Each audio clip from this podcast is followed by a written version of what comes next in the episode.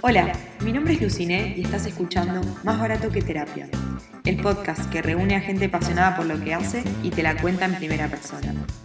Durante cada episodio vas a conocer historias, transportarte a diferentes escenarios y aprender un poco más sobre los protagonistas. Pienso que en el mundo del conocimiento lo más importante no es saber todas las respuestas, sino saber qué preguntar. Te invito a acompañarme mientras me entreno para hacer buenas preguntas y me proyecto en esto que llamamos más barato que terapia. Bienvenidos.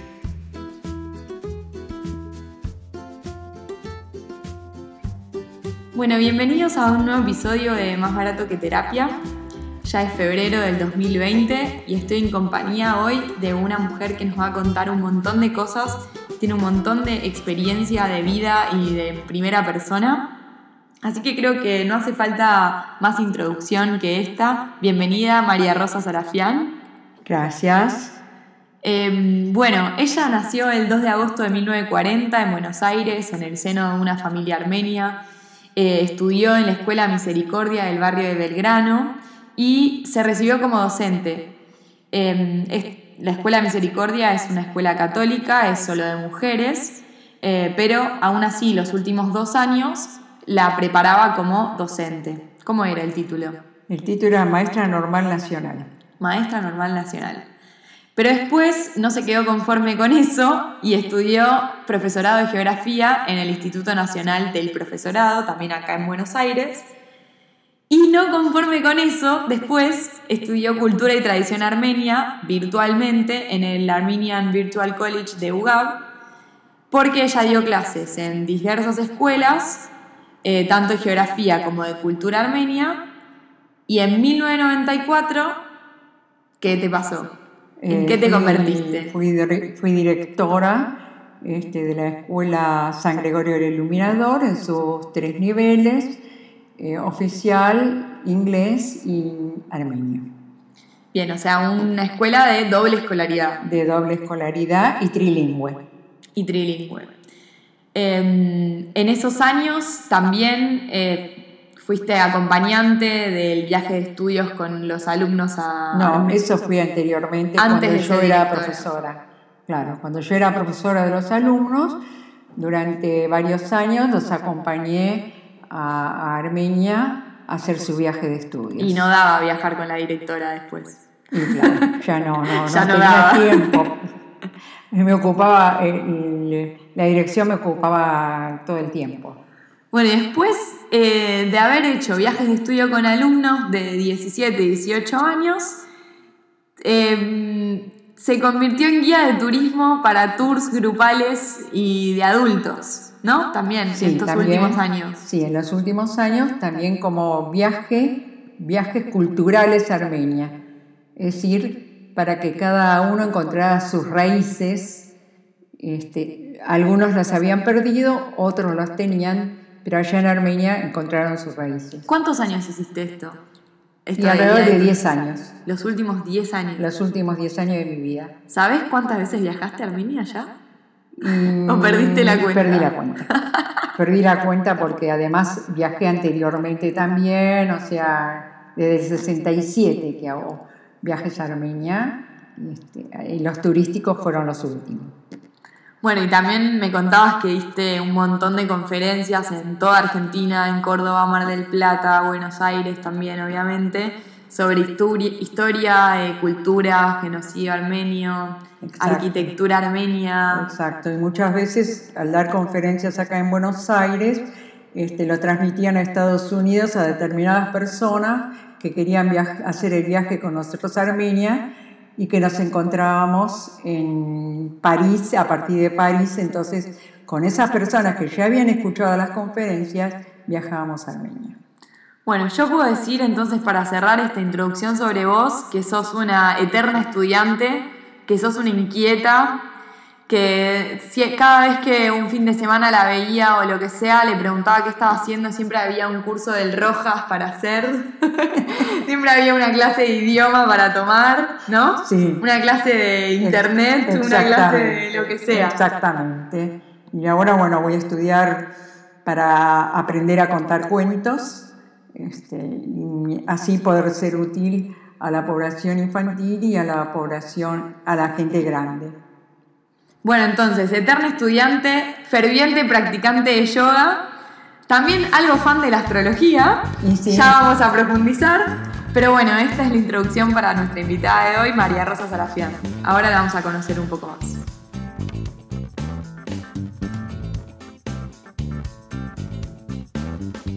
Entonces vamos con algunas preguntas de rompehielo, em, a ver qué nos contesta.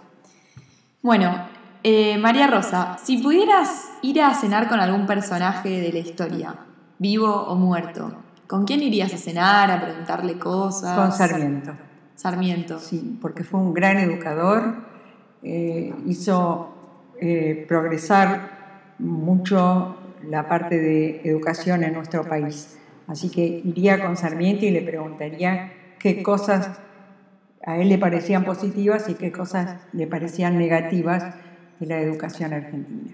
Es verdad que, digamos, el mito este de Sarmiento que a veces quieren como eh, tirarle tierra a su figura como educador. Es que fue muy controvertido, pero realmente lo que hizo para la educación argentina creo que no lo ha hecho otra persona en, el país. Bien, buenísimo, buenísimo. Em, bueno, y si, si pudieras viajar eh, o al futuro o al pasado, ¿a dónde irías y por qué? Al futuro. Porque creo que el futuro eh, es eh, muy mm, intrigante, me intriga cómo será el futuro, me intriga cómo va a vivir la gente en los próximos años, los grandes cambios que va a haber cultural, social, moralmente, los grandes cambios que va a haber en, en la alimentación, los grandes cambios que va a haber en la historia, o sea, cómo se va a regir el mundo de aquí en más. Eso me encantaría ¿Hay algún saber. campo que te, que te, preocupe o ocupe más? Sí. la tecnología. La tecnología, pero para, aplicada a la medicina, aplicada, no sé, armamentista, ya no, no sé. No, no, no, yo creo que a la, a la medicina, más que nada. La tecnología aplicada a la medicina y a la eh, agricultura. sí, ¿Cómo se va a dar de comer a tanta población? de qué manera la van a poder manejar toda esa parte de alimentos. Eso es lo que más me preocupa. Está buenísimo. Em, me preocupa la cultura también. Es decir, cómo va a ser la cultura de acá en más. Si va a ser creativa, si va a ser manual, si va a ser este, digital, si va a ser... O sea, todo eso me, me, fascinaría poder verlo. Em, y si pudieras, vos que sos, una, eh, que sos una persona que le gusta mucho aprender, si pudieras ponerte un chip con algún aprendizaje sin esfuerzo, que, dijeras tipo, quiero tener todo, todo este conocimiento e incluirlo en mi mente, ¿qué sería? ¿Algo que te cueste mucho estudiar o algo que...? No, algo que me cueste estudiar, y son los idiomas. Idiomas. Me encantaría saber muchos idiomas para poder comunicarme de igual a igual con la persona que habla ese idioma. ¿Qué crees que, que transmitirías con el idioma? Eh, Como que creo se transmite? Todo. O sea, si vos conoces el idioma, puedes transmitirle a la persona que tenés enfrente todo lo que vos querés decirle. En cambio, si no conoces bien el idioma, la gente no te entiende lo que le querés decir. O no va a haber buena comunicación entre uno y otro. Hay, hay unos aparatos que si uno les habla, en el, les habla en español, y le pido que traduzca en chino mandarín, pongo play y traduce en chino mandarín. Sí, pero no lo hace en forma este, como fidedigna, o sea, le da algunas pautas a la persona. Supongo que en el futuro será también fidedigna la traducción. Y eso, digamos... Eso limita la comunicación. Pero Puedo decirte, si, yo puedo tener una enfermedad en China y a mí no me entienden lo que tengo. Y a mí me pueden dejar morir o me pueden dar algo distinto de lo que yo necesitaba. En cambio, si yo tengo una enfermedad y voy a España, me entienden perfectamente lo que me está pasando y me dan lo que necesito para poder curarme. Bien, así que el chip de aprendizaje serían idiomas. Idiomas. ¿Alguno en particular? No, me gustaría saber. Todos. El chip que tenga todo. Em, Si tuvieses que elegir otro lugar del mundo para vivir, ¿dónde vivirías? En Armenia. Eh, creo que ahí están mis raíces, a pesar de que soy argentina y quiero mucho a la Argentina, y he luchado mucho por su, para que sus alumnos sean eh, buenos ciudadanos de este país, pero elegiré Armenia porque ahí están mis raíces y ahí está el conocimiento y la cultura. Está el Génesis en el Monte Ararat. El Génesis de la civilización. Interesante. Em, y si pudieses quedarte toda la vida con la misma edad, habiendo transitado tu vida, ¿con, cuál ¿con qué edad te quedarías? Con la que tengo. Estaba segura de que me ibas a decir esa respuesta, pero segura, ¿eh? apostaba la cabeza y no la perdía. ¿Por qué? Porque yo he vivido muchísimo y estoy en una época de serenidad y de paz conmigo misma. Y, este, sé que aunque me muera mañana, he dejado algo para la humanidad. He dejado algo, alguna huella, aunque sea pequeñita, en este mundo. Y con esto dicho, ¿tenés alguna deuda pendiente, algún lugar para visitar, un libro que quisieras? La verdad que un hobby, no sé, tocar un instrumento musical, qué sé yo, estoy tirando. Eh, todo lo que, lo que estoy haciendo de ahora en más es lo que me gustaría haber hecho. Por ejemplo, me gustaría contar cuentos, me gustaría pintar, me gustaría ser buena pintora, me, me, encantaría este, cantar, tener buena voz para cantar, integrar un coro. Bueno, pero todo eso son... ¿Teatro? Me encantaría hacer teatro. ¿Alguna vez hiciste? No, pero la docencia es un teatro. Para poder llegar a, las personas a las cuales yo quiero transmitir algo, tengo que tratar de realizar. O sea, la docencia es un teatro. Bueno, creo que quedó bastante claro este, este, estas preguntas rompehielo para conocer un poco más a María Rosa. Así que ahora vamos con la sección más interesante.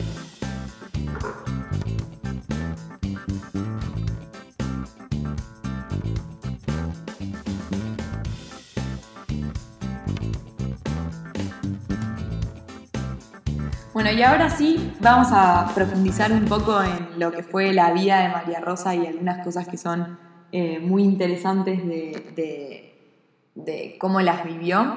Y la primera de ellas, o la que más me intriga en realidad, son cosas que nunca hablamos eh, y tiene que ver con cómo fue estudiar siendo la mayor de seis hermanos, siendo la primera de seis hermanos, eh, la primera mujer y cómo fue irse de su casa para ir a estudiar y con el futuro, digamos, eh, plan de trabajar de lo que había estudiado. Bueno, en realidad, este, yo te estaba contando, te estaba contando que en mi casa mi papá y mi mamá eran dos maestros. O sea, constantemente en mi casa se hablaba eh, en las mesas y comíamos todos juntos eh, al mediodía y a veces a la noche, depende del que iba a la universidad o podía llegar a tiempo para, para cenar o para almorzar, pero siempre se hablaba de cosas muy interesantes. Y tanto mi padre como mi madre fueron dos maestros, o sea, enseñaban constantemente cosas. Mi mamá te enseñaba cosas para la vida, te preparaba para la vida, y mi papá era una persona que hablaba o de política, o de historia, o de actualidad, o de medicina, pero todo lo que te decían era para prepararte en la vida. Y esa preparación es la que después me llevó a también preparar de la misma forma a mis alumnos en la escuela. O sea, esa preparación, por eso es muy importante que el docente esté preparado desde su casa para poder transmitir esa preparación a las futuras generaciones, a sus hijos y a sus alumnos. Pero ¿cómo fue que vos decidiste salir de tu casa a estudiar? Bueno, eh, en esa época las mujeres no estudiaban porque muy pocas compañeras mías se han recibido o tienen títulos universitarios o han hecho profesorado. Y mi mamá siempre nos incentivaba a estudiar, porque ella decía que los hombres y las mujeres tenían que estudiar este, a la par y que tenían todos el mismo valor en la vida. O sea, desde época ya... Era de avanzada. Era de avanzada. Era de avanzada. Era de avanzada. Entonces, este, cuando empecé a, estudiar, bueno, yo iba siempre, me costó estudiar al principio en la escuela primaria, después en la escuela secundaria la pasé muy bien y en, la, en, el profesorado, por supuesto, este, tenía buenas notas, es decir, e, era estudiosa. Y cuando me recibí y, estudiaba de la siguiente manera, porque mi casa siendo seis, la casa no era demasiado grande, así que los varones estudiaban hasta las 3, 4 de la mañana y yo me levantaba a las 4 de la mañana ¿Qué? a estudiar y hacer mis trabajos que tenía que presentar en el profesorado a partir de las 4 de la mañana. O sea, en mi casa no se apagaba la luz.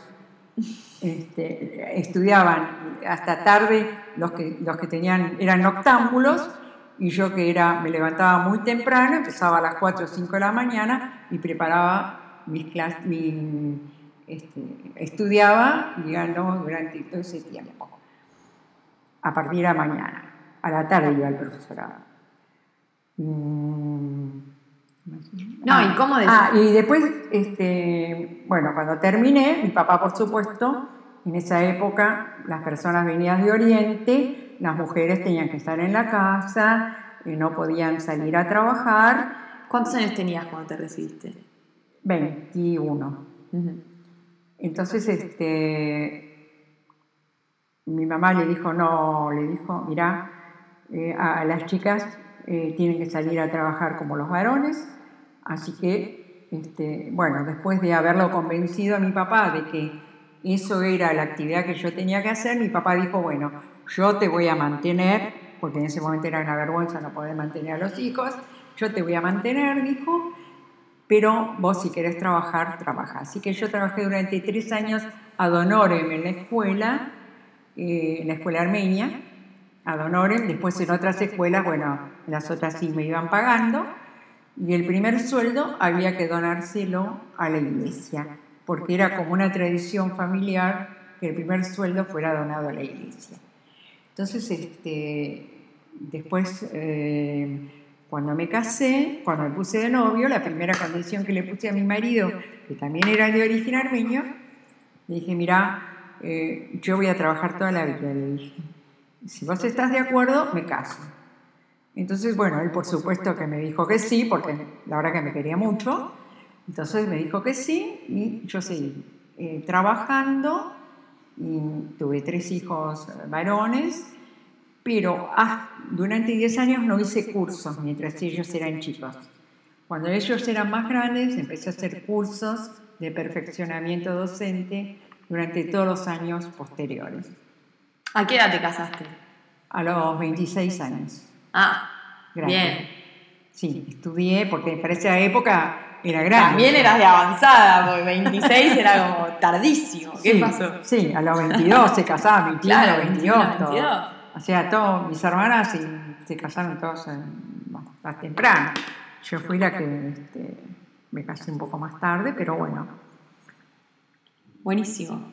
Em, bueno, a ver, hiciste como una carrera, eh, entre medio tuviste hijos, tres, encima tres varones, demandantes. ¿Cómo fue todo eso? ¿Cómo, cómo, cómo hiciste que no se te cayera ningún platito, ninguna, como en, el malabarista, viste, que se le cae alguna pelotita del aire? Bueno, eh, supongo que alguna se me va a haber caído y supongo que mis hijos algo me deben reprochar, porque en algún momento, viste, pero era como que la función docente te ayuda también a, estar en tu casa en un horario que vos puedas atenderlos. O sea, yo trabajaba hasta las 2, 3 de la tarde, pero después a la tarde los atendía a ellos, estaba con ellos, los llevaba a partir a jugar, este, atendía sus deberes, así que, y tenía la suerte de vivir este, en el mismo edificio de mi suegra y mi suegra me ayudaba a, a cuidar a los nenes,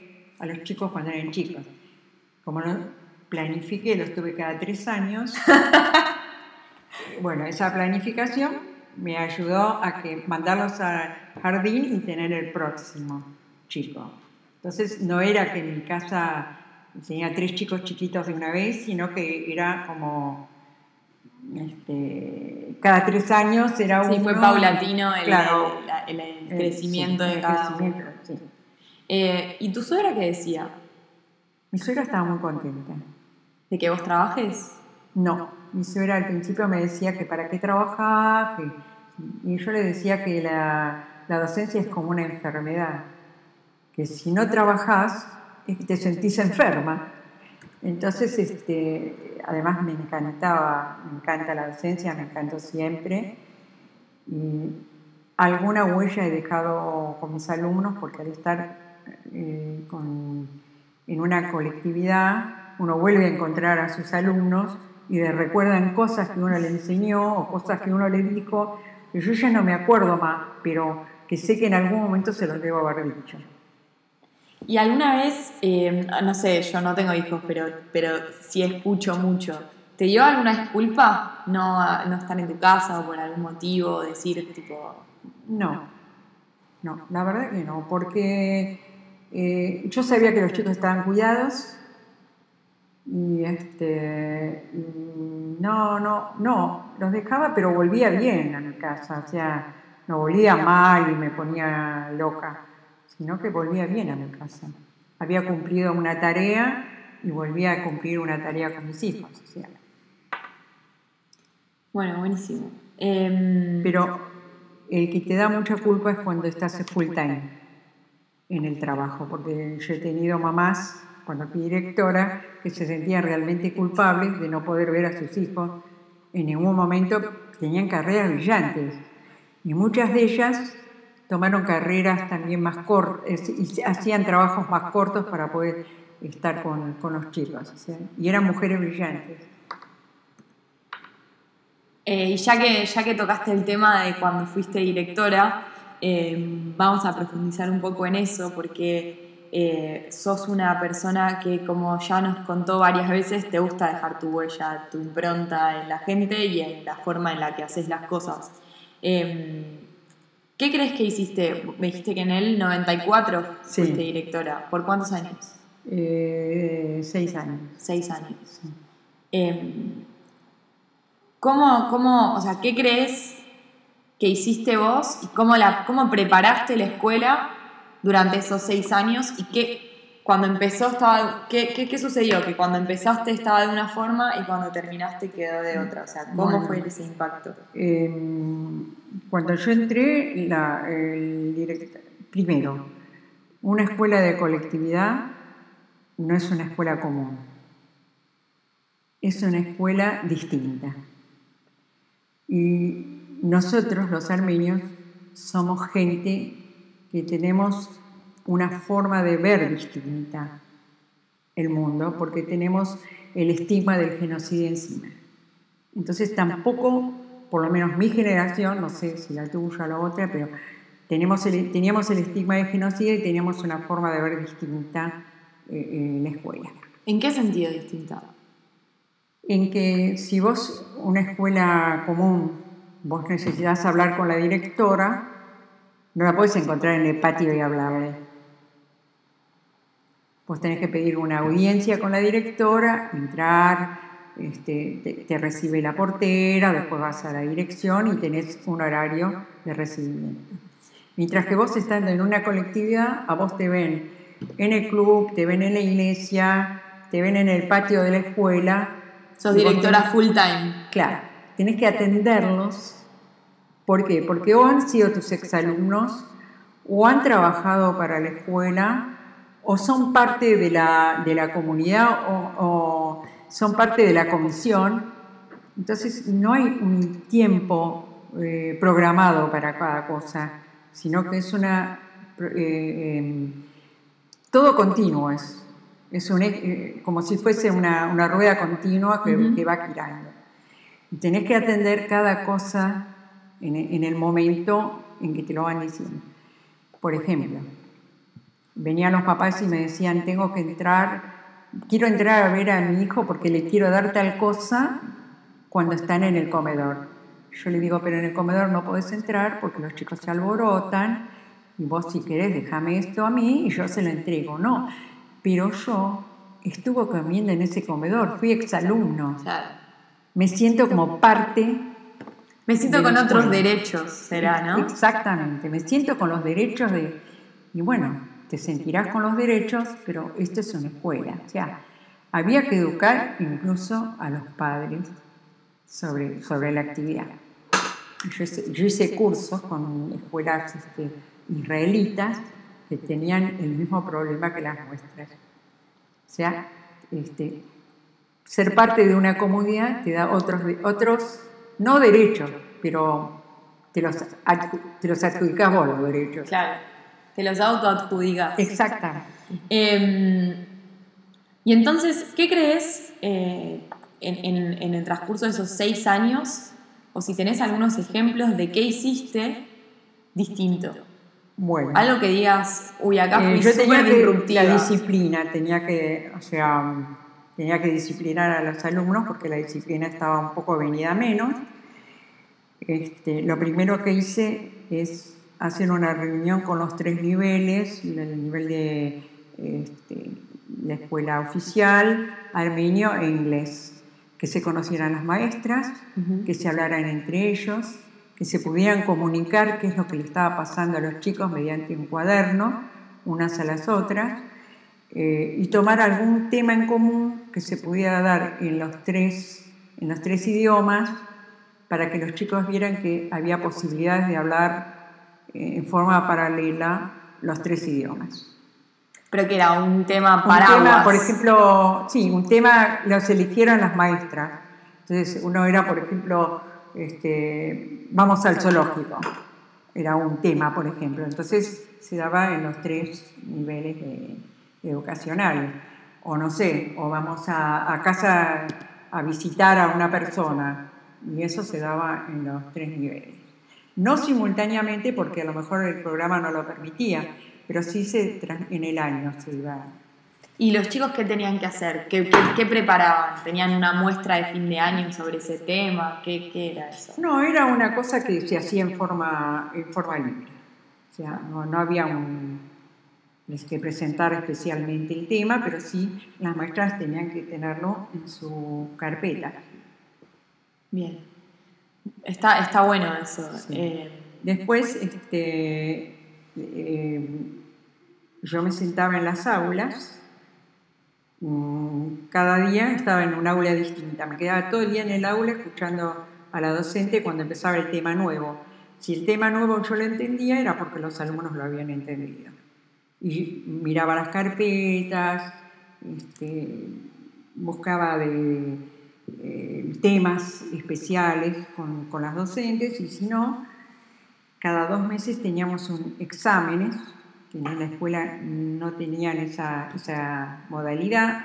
Antes no tenían Antes esa no tenían modalidad. esa modalidad, entonces cada dos meses se hacía exámenes generales para ver qué es lo que habían aprendido los chicos en esos dos meses. Bueno, así avanzábamos ¿no? en, la, parte educación.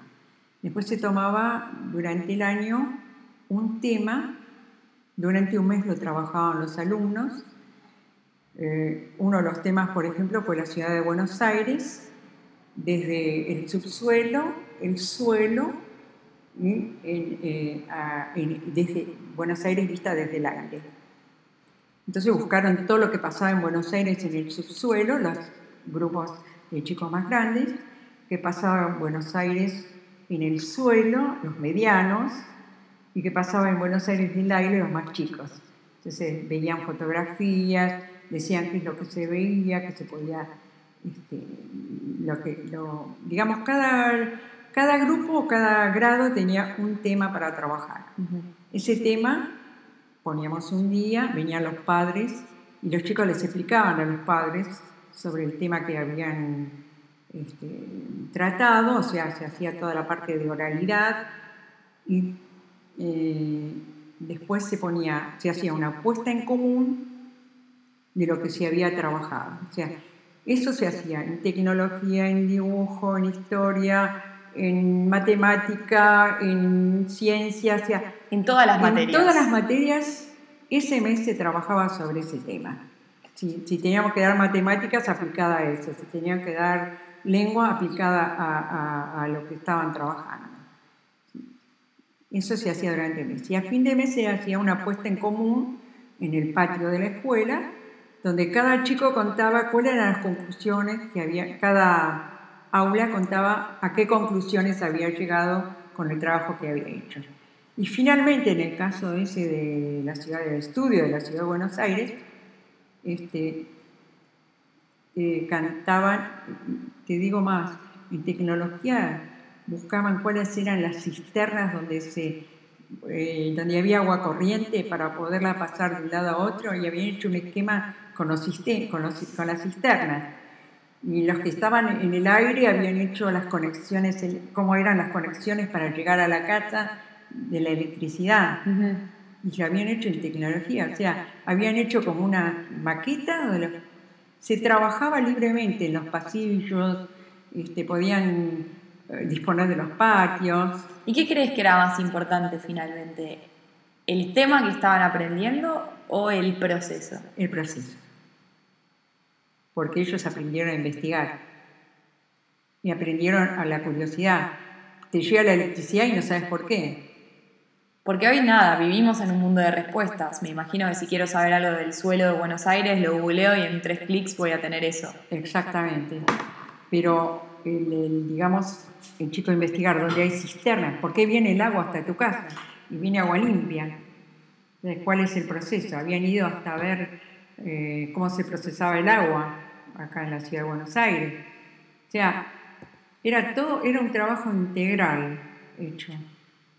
Y después se lo exponían a los padres. Se lo exponían a los padres, después hacían la exposición general y finalmente se cantaba eh, en el caso de Buenos Aires, cantábamos tangos. Sí, a todos los padres de escuela, los padres. Claro, cómo, cómo, mezclar la, parte de danza o de teatro. De, de, música, de música, preparaba a los chicos para cantar tangos de la ciudad de Buenos Aires. Y era como muy práctico, o sea, eran temas prácticos a los cuales. Este,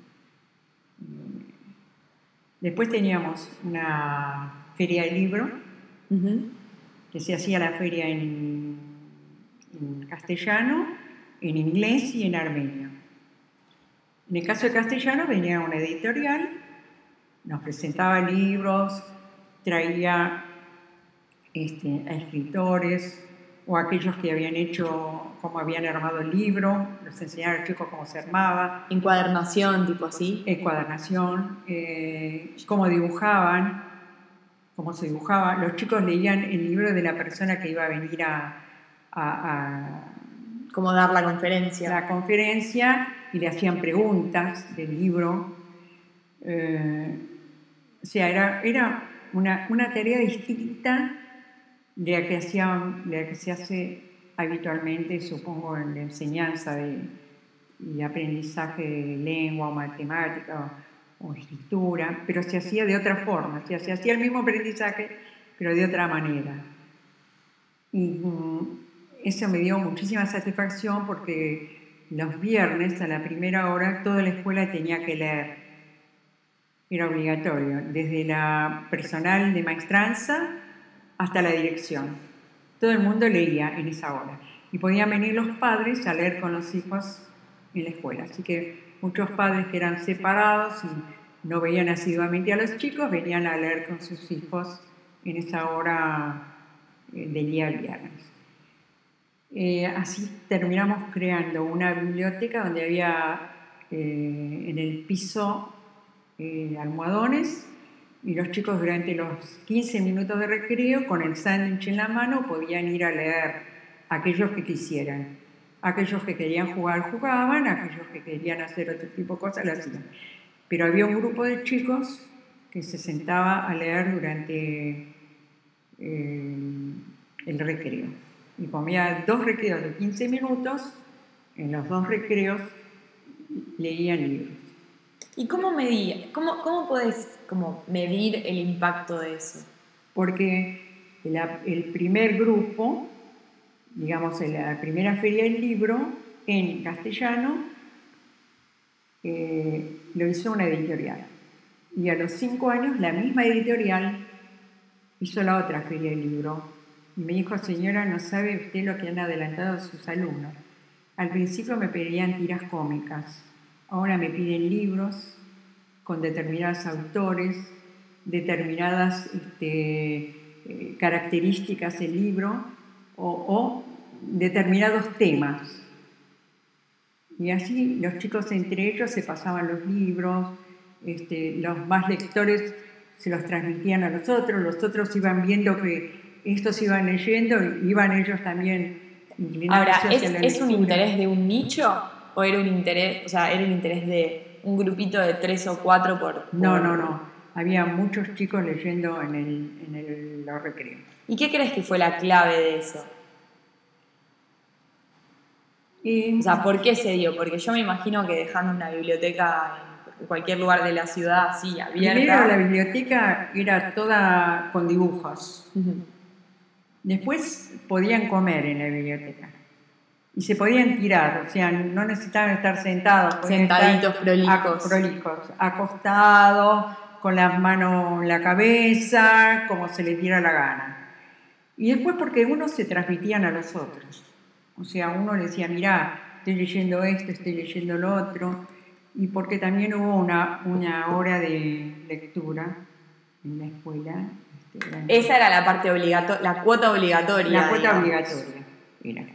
Pero después el éxito del resto, quizás, no sé, pienso, no, no, no tengo la respuesta, pero puede ser que porque hayan sido no obligatorio y se dio.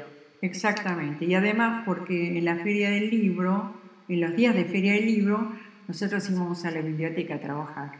Si los temas que trataba la maestra una vez por semana o cada 15 días, las maestras iban a trabajar en la biblioteca, no trabajaban en el aula. Daban, por ejemplo, lengua en la biblioteca o matemática en la biblioteca. Entonces los chicos tenían oportunidad, o ella misma tenía oportunidad de sacar un libro y presentarles alguna otra cosa a partir de la biblioteca. Y mm, te pregunto porque no sé si alguna vez lo hiciste, pero ¿leíste alguna vez digitalmente? O sea, un libro de 100 páginas en tu teléfono o en tu computadora. Bueno, te digo que eh, en este momento no. Eh, y cuando yo era directora no sabía nada de computación, o sea, eh, no había aprendido, en el 94 igual estamos hablando, era Windows 95, recién estaba, arrancando. Bueno, este, o sea, yo no había aprendido, no, no, no, podía manejar una computadora, pero sí tenía gente que manejaba una computadora y como daban computación en la escuela, hacíamos trabajos de lengua o de, matemática aplicada a la computación. O sea, no era un horario de de, no hacer nada, sino era un horario de aplicar cosas. Pero una escuela tiene que estar muy controlada por la directora. Una escuela no se la puede dejar al arbitrio de los docentes. Y la prueba es que en las escuelas inglesas, muchas de ellas llevan el nombre de la directora. O sea, yo asisto, o por lo menos antes se, hacía esto, asisto a la escuela de Miss Elliot, por ejemplo, porque sabía que la educación en Miss Elliot estaba destinada a tal cosa. Es muy importante la elección en esto. Perdón, voy a, voy a repetir la pregunta porque me interesa igual tu, tu visión. Ahora los libros, se está tratando de migrar del libro de papel a la pantalla, digamos. Sí. ¿Cómo ves eso? ¿Crees que va a cambiar algún paradigma de la lectura, de la educación? Yo creo que ahora el alumno que va a estudiar va directamente a lo que necesita y que no lee otras cosas que, no las, que las necesarias para su actividad. O sea, si tenés que leer literatura clásica francesa o si tenés que leer, no sé, literatura rusa, nosotros leíamos, en mi casa había una biblioteca enorme y nosotros leíamos literatura francesa, literatura rusa, literatura inglesa, y tenía libros de, este, leíamos sobre historia, Roma, Grecia, todo eso estaba al alcance de nuestra mano. Yo no sé si ahora hay alguna cosa que los atraiga dentro de un aparatito que les diga venía a estudiar historia o venía a estudiar, no lo sé.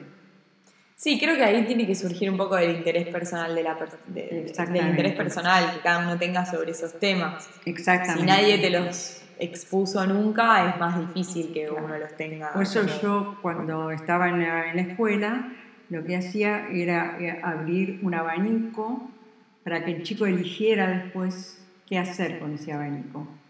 ¿Qué, ¿Cuál de esos temas abiertos él se iba o por cuál de esos temas abiertos él se iba a inclinar. Y te digo que, por ejemplo, en pintura, en vez de, hacer, de pintar eh, paisajes comunes que hacían habitualmente, hacíamos, este, pintábamos a la manera de. Como toda la escuela no había hecho, no había pintado nunca, por ejemplo, qué sé yo, a la manera de Renoir. Todos los chicos pintaban de primero a séptimo grado a la manera de Renoir. Si íbamos a una exposición de pintura, que aquí fuimos a la de Demirkian, los chicos tenían que pintar a la manera de Demirkian. Si íbamos, este, por ejemplo, tomábamos escuelas de pintura y la maestra que había enseñado solamente naturaleza muerta o algún paisaje, tenía un potencial extraordinario para enseñarle a los chicos sobre eh, las distintas escuelas de arte. Nosotros empezamos a presentarnos en los este, concursos. concursos de pintura y ganamos, si no los primeros premios, los segundos, y con las grandes escuelas de Buenos Aires.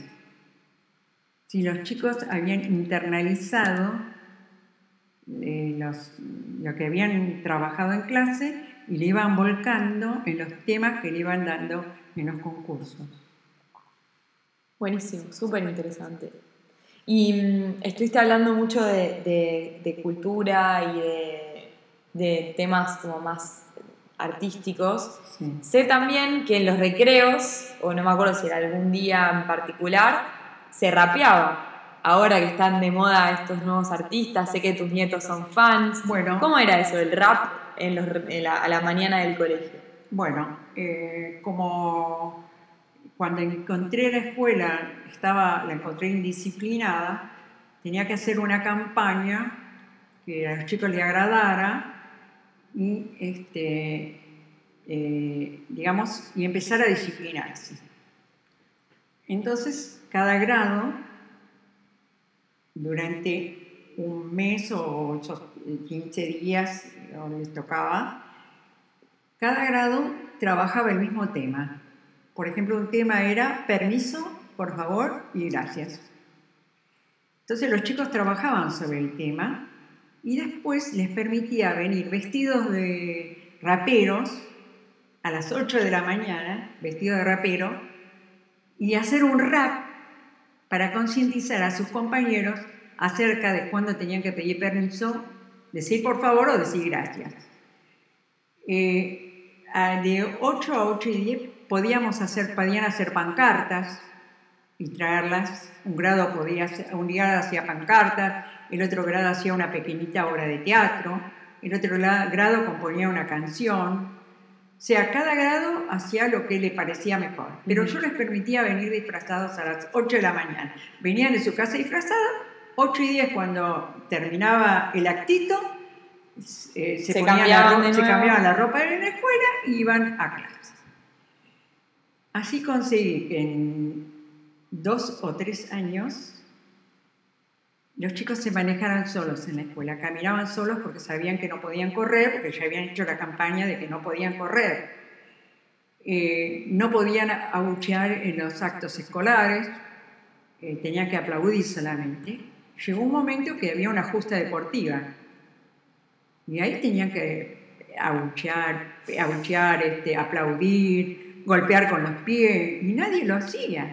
O sea que estaban todos como redisciplinado. Entonces tuve que tomar el micrófono y dije, por favor, griten, aplaudan, abucheen, todo. Porque tienen que darle un poco de, vida y ánimo al, grupo que está jugando. O sea, lo que puedes hacer con campañas de, este, en la escuela, ¿no? Sí. Em, tengo una, una, una, anécdota más, ya estamos terminando igual, eh, pero siempre me acuerdo que había un chico que era muy indisciplinado y que, no me acuerdo si era en el psicólogo, que vos la vas a contar mejor, eh, expresó uno de sus miedos. Sí. ¿Querés contarnos esa anécdota? Bueno, mm, el, hijo de una persona que también era parte del personal docente de la escuela, este, lo llevaban al psicólogo porque el chico era muy díscolo. Y mm, le preguntó la, la psicóloga qué es lo que más le molestaba en la escuela y dijo la mirada penetrante de la directora. Porque yo le ponía los ojos, lo miraba a él y no paraba de mirarlo hasta que no se calmara. Entonces lo que más le, al chico le, había impactado. Los ojos de la directora cuando la mira. los ojos de la directora. Tremendo, tremendo. Bueno, y me queda como una última sección que es en realidad preguntarte eh, y que nos cuentes como después de los viajes para grandes y chicos que hiciste, de la, tu experiencia como directora, de tus hijos, de tus propios nietos. Em, ¿Cómo, o sea, cómo, cómo entendés a la educación? La educación empieza por casa. Lo que vos no recibiste en tu casa, no lo podés transmitir. Creo que a las docentes de ahora les falta la educación en su casa. El, estudio no te da educación. Vos podés ser una persona eh, muy pobre, pero ser educada. Y podés ser una persona muy rica y ser mal educada. Si vos no te educaron en tu casa, vos no podés transmitir esa educación a los demás. Creo que la falla viene a partir de la casa y de los padres. Y mm, vos como, educadora, ¿crees que podrías haber hecho algo más? ¿Crees que, o sea, cómo medís tu, tu, tu vara? ¿Cómo te medís? Siempre te queda cosas por hacer. O sea, nunca nada es todo perfecto, nada eh, lo sabes todo vos. Este, por eso era muy importante la reunión con mi personal. Todas las semanas nosotros nos reuníamos los días viernes con el gabinete psicopedagógico, la dirección de, inglés, eh, medíamos lo que teníamos que la parte de armenio, medíamos cómo íbamos a manejar durante las próximas semanas a este grupo de chicos. Y te digo más, lo que sí me faltó es introducir yoga en la escuela. O sea, yo hubiera, pero ya porque ya me faltó tiempo y me estaba jubilando, pero yo hubiera puesto después del almuerzo 15 minutos de, yoga en la escuela, en vez de juegos de yoga. Y lo otro que me faltó, que de la escuela, ya me preguntaste qué es lo que me hubiera hecho, era eh, que cada chico supiera el valor alimenticio de lo que estaba comiendo. Para que no comieran golosinas, porque yo les pedí por favor que no vendieran tanta cantidad de golosinas, sino ensalada de fruta y frutas. Y les ofrecían a los chicos ensalada de fruta y fruta y también golosinas. Pero los chicos, había un montón de chicos que comían ensalada de fruta o que comían una fruta en los recreos. Y lo que sí me hubiera gustado es que los chicos supieran el valor alimenticio de lo que iban a comer durante el almuerzo. Entonces, yoga y valor nutricional de los alimentos. Exactamente. Está buenísimo. Y una pregunta más que me queda, que me surge recién de, lo que charlábamos. Eh, ¿Conocés la educación Montessori, las escuelas Waldorf, todas estas nuevas corrientes como que se dedican a eh, impulsar como la parte artística de las personas o impulsar en lo que la persona es más fuerte. ¿Qué opinas de todo eso? Creo que lo hacía intuitivamente, porque yo no tenía un conocimiento como profesora, o sea, no me dediqué a, a, educación, educación, sino que la fui generando a medida que pasaba el tiempo, pensaba cómo tenía que ir haciendo para ir este, modificando conductas. Y creo que lo hice un poco intuitivamente. Se hice algunas cosas intuitivamente, pero no he Tomando de estas, de estas eh, corrientes, digamos. O sea, intuitivamente, ahora que lo sabes, era un poco de eso. Era un poco eso. Ahora que lo, después, digamos. Porque vos cuando estás en la lucha tenés que ir solucionando las cosas, ¿viste? En favor de la lucha tenés que pensar y solucionando cosas. un poco era, era eso. O sea, tal vez lo hice un poco más intuitivamente que con conocimiento real. Bueno, buenísimo. No sé, no me quedan más preguntas. En realidad estaría como una tarde más hablando Nos quedó todo toda la sección de viajes eh, grupales y, de adultos y de chicos. Muy, muy emocionante y muy conmovedor. Y cada viaje fue conmovedor por sí mismo. Y me movilizaba a cada vez estudiar más y saber más para poder transmitirlo. O sea, era como una fuente de, de, necesidad de saber, ¿viste? Sí, bueno, como, como dije antes, es una eterna estudiante Em, y también es una buena transmisora de conocimiento, porque en realidad creo que más, más que de conocimiento, como de la pasión por lo que sabe. Em, porque creo que de la forma en la que vos contás las cosas, las decís, las decís con una pasión que indudablemente te gusta lo que haces y te, gusta, te gustaba en su momento lo que hacías también. Y cuando empezaste a hacer estos viajes eh, la gente lo ve y se siente y, se contagia, que creo que es algo difícil de lograr eh, en el mundo de los estímulos que vivimos hoy. Em, así que nada, gracias por esta, por esta conversación. Gracias eh, por, grabarme. Y bueno. Porque la docencia es una ciencia oculta. Nadie sabe qué es lo que está pasando dentro de un aula y qué es lo que pasa con tus alumnos. Y la verdad que a veces merece ser contado para que se sepa, digamos, y otros puedan aplicarlo si lo quieren o no, porque cada uno, viste, cada maestrito con su librito. bueno, gracias. Eh, esto fue esta conversación con María Rosa Sarapián. Hasta la próxima.